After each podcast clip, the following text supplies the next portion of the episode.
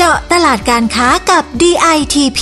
พอดแคสต์ดีๆ ที่จะช่วยเจาะลึกข้อมูลการค้า เพื่อสร้างความสำเร็จให้กับธุรกิจของคุณ จัดโดยสำนักพัฒนาตลาดและธุรกิจไทยในต่างประเทศ 2 กรมส่งเสริมการค้าระหว่างประเทศกระทรวงพาณิชย์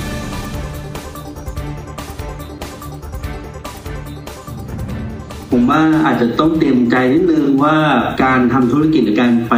จับคู่เจรจาพวกนี้ครับอาจจะไม่ได้ประสบความสำเร็จร้อยเปอร์เซ็นต์ทุกคนอาจจะไม่ได้ลูกค้าหรือว่าไม่ได้ลูกค้าใหม่นึกว่าไปแล้วเสียเวลา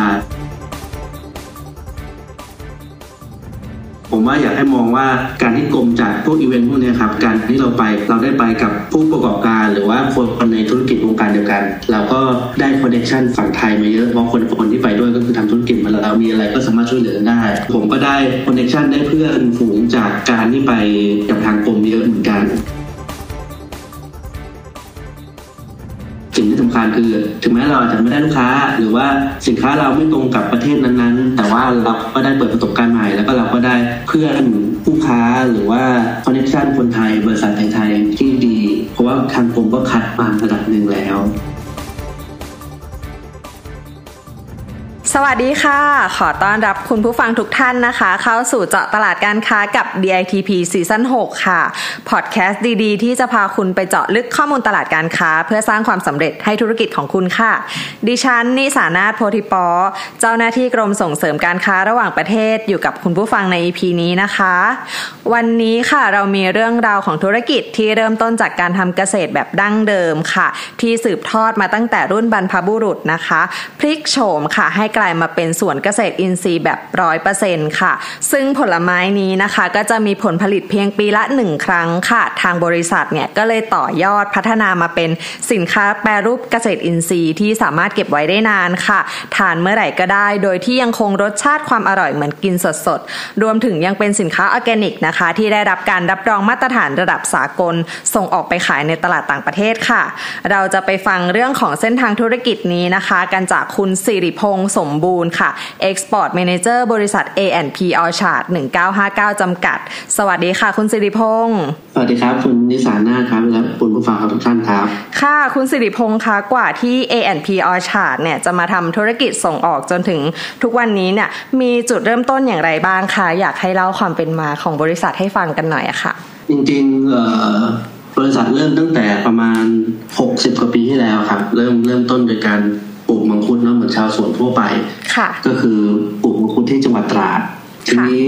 พอผ่านมาสิบกว่าปี เราก็เริ่มรู้สึกว่าคนเริ่มใช้สารเคมีเยอะเลยปรับทั้งสวนให้เป็นสวนอินทรีย์ เพราะว่าเชื่อเราเชื่อว่าการ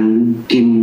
จำเป็นสิ่งที่สำคัญมากสำหรับสำหรับสำหรับคน เพราะฉะนั้นการที่คนกินเคมีเข้าไปเยอะ มันอนาคตสุขภาพก็จะเริ่มไม่ค่อยดีเราก็เลยมุ่งเน้นไปทางทำเรื่องเกษตรอินทรีย์ให้สำเร็จ ค่ะ แล้วพอเปลี่ยนมาเป็นสวนมังคุดอินทรีย์แบบร้อยเปอร์เซ็นต์นะคะ ทางบริษัทใช้ระยะเวลาในการเปลี่ยนแปลงนานไหมคะ จากสวนเคมีมาเป็นสวนอินทรีย์อะค่ะ ใช้เวลาประมาณปีสองปีก็คือเปลี่ยนเปลี่ยนได้เต็มที่แล้ว แต่ว่าการใช้เวลาน่าจะสักห้าหกปีในการทำให้มันคงที่ เพราะว่ามันจะมีเรื่องการทำลายพวกแมลงวิธีกำจัดแมลงวิธีกำจัดศัตรูพืชอะไรพวกนี้ครับมันก็ใช้เวลาในการศึกษาในการเรียนรู้ค่ะ ก็รวมๆประมาณประมาณห้าหกปีประมาณนี้ครับ ถึงนิ่งๆ ค่ะ ค่ะ แล้วในปัจจุบันนะคะ บริษัทได้มีผลิตสินค้าอะไรออกสู่ตลาดบ้างแล้วคะพอเป็นสวนมังคุดนะครับ คือการที่มังคุดออกปีละครั้งประมาณปีละสามสี่เดือนทำให้เรามีช่องว่างเยอะ คือมีหกถึงแปดเดือนในการที่ไม่มีผลผลิตเลย เพราะฉะนั้นเราต้องหาหาทางแปรรูปหรือพัฒนาสินค้าให้ได้ จึงเกิดผลิตภัณฑ์ต่าง ๆ ของของตัวบริษัทขึ้นมาค่ะคือเราเริ่มจากการเหมือนคนอื่นครับทำพวกน้ำมังคุดทำอะไรก่อน แต่ว่าเราก็ค่อยๆต่อยอดมาเรื่อยๆทำทำตัวพวกเอ่อมังคุดฟิชดรายทำน้ำไซเดอร์จากมังคุด แล้วก็ทำพวกน้ำสลัดทำมังคุดแปรรูป เป็นพวกแช่แข็งเป็นอะไรพวกนี้ครับมังคุดผง ค่อยๆทำไปเรื่อยๆ เพราะว่าเราพยายามทำให้ทั้งลูกของมังคุดไม่มีของเสียเลย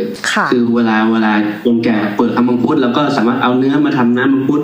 เอาเปลือกมาหมักทำเป็นน้ำไซเดอร์ หรือเอามาแปรรูปเป็นสารสกัดจากเปลือกมังคุดพวกนี้ครับเราก็พยายามค่อยๆแปรรูปตอนนี้คือ เราสามารถทำให้ทั้งลูกของมังคุดไม่มีเวสเลยค่ะแล้วในช่วงแรก ๆ ของการเปิดตลาดต่างประเทศอะค่ะ เรามีการส่งออกไปที่ประเทศไหนบ้างคะจริงๆแรก ๆ ก็ข้างบ้านก่อนครับ วกมาเลลาว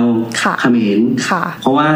ช่วงแรกๆพวกมังคุดจะเป็นคนรู้จักจะเป็นกลุ่มท่องเที่ยวกลุ่มนักท่องเที่ยวจีนนักท่องเที่ยวต่างชาติเพราะคนไทยจะไม่ค่อยทานกันเพราะราคาสูงทีนี้เราเริ่มจากตรงนั้นก่อน แล้วเราก็ค่อยๆขยาย พอเริ่มออกงานเรื่อยๆเราค่อยๆขยายไปประเทศญี่ปุ่น ประเทศจีน พวกตัวนออกกลางประเทศอเมริกา ค่ะพวกนี้เพิ่มครับ ค่ะ แล้วตอนนี้ตลาดส่งออกหลักของบริษัทจะเป็นตลาดประเทศไหนหรอคะ เป็นเมกากับเป็นตัวนออกกลางครับอ๋อค่ะ แล้วก็ตั้งแต่การส่งออกผลไม้สดอะค่ะ จนมาถึงการแปรรูปสินค้าจากผลไม้ค่ะ บริษัทก็ทำธุรกิจส่งออกมาเป็นน่าจะเป็นเวลานานแล้วใช่ไหมคะ อะไรเป็นจุดเริ่มต้นที่ทางบริษัทอะค่ะ เข้ามาร่วมกิจกรรมกับทางกรมส่งเสริมการค้าระหว่างประเทศอะคะแล้วก็ที่ผ่านมาได้เข้าร่วมกิจกรรมอะไรมาบ้างจริงๆ ผมจำไม่ค่อยได้นะว่าเริ่มต้นเพราะอะไร คิดว่าน่าจะเป็นเพราะเอกสารที่ส่งมาที่บริษัทนะครับค่ะ เป็นจดหมาย งานแรกที่ไปคือผมไปพวกไทยแลนด์เขาเรียกว่าอะไรครับ Thailand Week เป็นพวกนั้นก่อนไปฟิลิปปินส์แล้วก็มีไป THAIFEX ค่ะ แล้วก็เหมือนพวกกิจกรรมการค้าที่ซาอุที่ที่ลาตินอเมริกาค่ะแล้วก็เดี๋ยวจะมีไปที่อเมริกาเดือนหน้าครับค่ะ เป็นกิจกรรมของกรมค่ะ แล้วจากที่เคยได้ร่วมกิจกรรมกับทางกรมอะค่ะ อย่างเช่นเมื่อปลายปีที่แล้วที่ได้ไป business matching ที่ซาอุอะค่ะ หรือว่าอย่างล่าสุดที่ไป business matching ที่ละตินอเมริกาค่ะ อยากให้คุณสิริพงษ์ช่วยเล่าบรรยากาศให้คุณผู้ฟังได้รับฟังกันสักนิดนึงอะค่ะ กิจกรรมที่ซาอุกับที่ลาตินจะเป็น business matching นะครับ ก็คือเป็นทางกรมจัดให้ไปเจอผู้ค้าที่ประเทศนั้นๆ ก็คือประเทศซาอุประเทศลาตินอเมริกาก็คือจะนัดแต่แต่ละพื้นที่ก็คือจะนัดบริษัทในนั้นมานัด มาเจอผู้ประกอบการไทยเพื่อแลกเปลี่ยนสินค้าหรือว่าอะไรที่ซื้อขายกันได้ประมาณนี้ครับ แล้วก็ทางกรมก็คือจะดูแลเรื่องตั๋วเครื่องบิน หรือบางทีก็ดูแลเรื่องค่าใช้จ่ายอื่น แล้วก็บริหารจัดการเรื่องการเดินทาง บริหารจัดการเรื่องการหาช่วยหาลูกค้าในประเทศนั้นๆให้พวกผู้ประกอบการด้วย ที่ที่ลาตินล่าสุดที่ผมไปก็ประสบความสำเร็จดีครับ คือเราไปไปอาร์เจนตินาก่อนแล้วก็ค่อยไปชิลีแล้วก็บราซิลค่ะอย่างตอนไปอาร์เจนตินาตอนแรกทางประเทศเขาก็มีปัญหาเรื่องเรื่องเงินเฟ้อมันก็อาจจะมีปัญหาเรื่องขนส่งเรื่องอะไรนิดหน่อยค่ะ แล้วก็ชิลีก็คือ ทางทางกรมก็ได้จัดผู้นำเข้าโดยตรง ก็คือมีผู้นำเข้ารายใหญ่ๆที่นำเข้าของเอเชียค่ะ ซึ่งบริษัทหลาย ๆ บริษัทที่ไปที่ไปร่วมกลุ่มเขาก็ก็ก็ได้ได้ feedback กลับมาที่ดีค่ะส่วนที่บราซิลบราซิลดีหน่อยบราซิลผมได้ได้ลูกค้าที่ confirm เลย ตอนตอนที่อยู่ที่นู่นก็คือลงออเดอร์สั่งซื้อโอนเงินมาเรียบร้อย ค่ะ ก็คือเป็น ถือว่าเป็นทริปที่ประสบความสำเร็จระดับหนึ่งครับเพราะทางกรมแต่ละสคต.แต่ละพื้นที่ก็จัดจัดงานได้ดี เชิญชวน บริษัทฝั่งนู้นได้ได้ตรงเป้าหมาย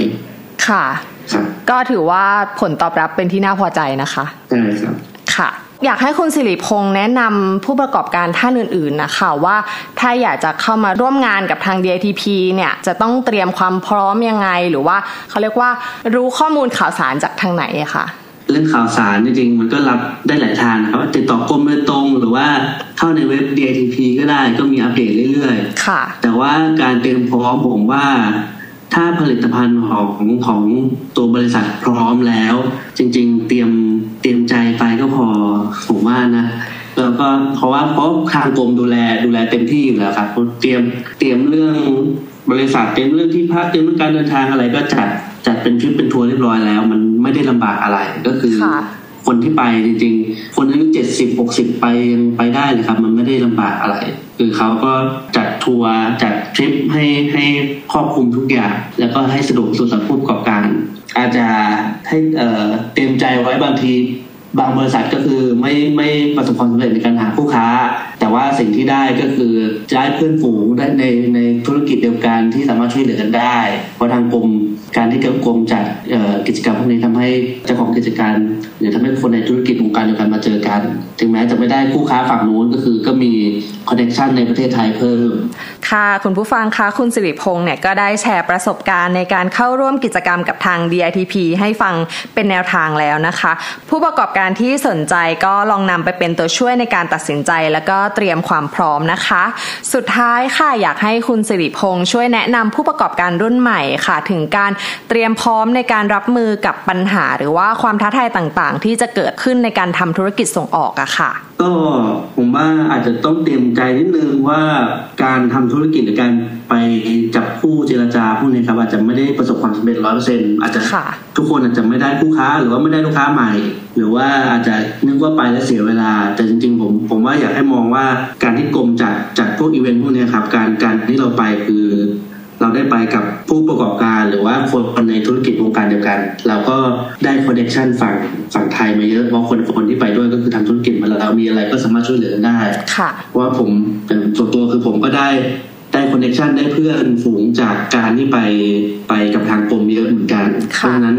สิ่งที่สำคัญคือ ถึงแม้เราอาจจะไม่ได้ลูกค้า หรือว่าสินค้าเราไม่ตรงกับประเทศนั้นๆ แต่ว่าเราก็ได้เปิดประสบการณ์ใหม่ แล้วก็เราก็ได้เพื่อนผู้ค้าหรือว่า คอนเนคชันคนไทยบริษัทไทยๆที่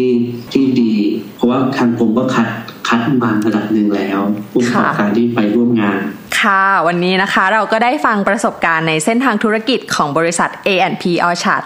1959 นะคะ ที่ผ่านการเปลี่ยนแปลงนะคะ จากเดิมที่ทำเกษตรแบบสารเคมีมาเป็นเกษตรอินทรีย์แบบร้อยเปอร์เซ็นต์ค่ะ เพราะทางบริษัทเนี่ยคำนึงถึงความปลอดภัยของผู้บริโภคมากขึ้นนะคะ แล้วก็ในปัจจุบันเนี่ยก็ยังมุ่งมั่นพัฒนาสินค้าเพื่อการส่งออกอย่างต่อเนื่องค่ะ จนประสบความสำเร็จได้ในวันนี้นะคะ แล้วก็ยังมาให้คำแนะนำที่เป็นประโยชน์สำหรับคุณผู้ฟัง แล้วก็ผู้ประกอบการส่งออกรุ่นใหม่ด้วยนะคะ ต้องขอขอบคุณคุณสิริพงศ์มาก ๆนะคะ ที่มาร่วมพูดคุยกับเราในวันนี้ค่ะ ขอบคุณค่ะขอบคุณมากครับค่ะสำหรับคุณผู้ฟังที่ต้องการข้อมูลการค้าอื่นๆ เพิ่มเติมนะคะ สามารถเข้าไปดูได้ที่ www.ditp.go.th ค่ะ หรือโทรสอบถามไปที่สายด่วน 1169 ค่ะ และอีกช่องทางหนึ่งนะคะที่สามารถเข้าไปติดตามกิจกรรมต่างๆ ได้ ง่ายๆ เพียงแค่ปลายนิ้วเลยค่ะ กับแอปพลิเคชัน DITP One ค่ะ ฝากกดติดตามกดไลค์กดแชร์ให้พอดแคสต์ของเราด้วยนะคะ วันนี้หมดเวลาแล้วค่ะ ดิฉันและคุณสิริพงศ์ต้องลาไปก่อนนะคะ กลับมาพบกับเรื่องราวของธุรกิจน่าสนใจแบบนี้ได้ใหม่ใน EP ต่อไปนะคะ สวัสดีค่ะ สวัสดีครับ เจาะตลาดการค้ากับ DITP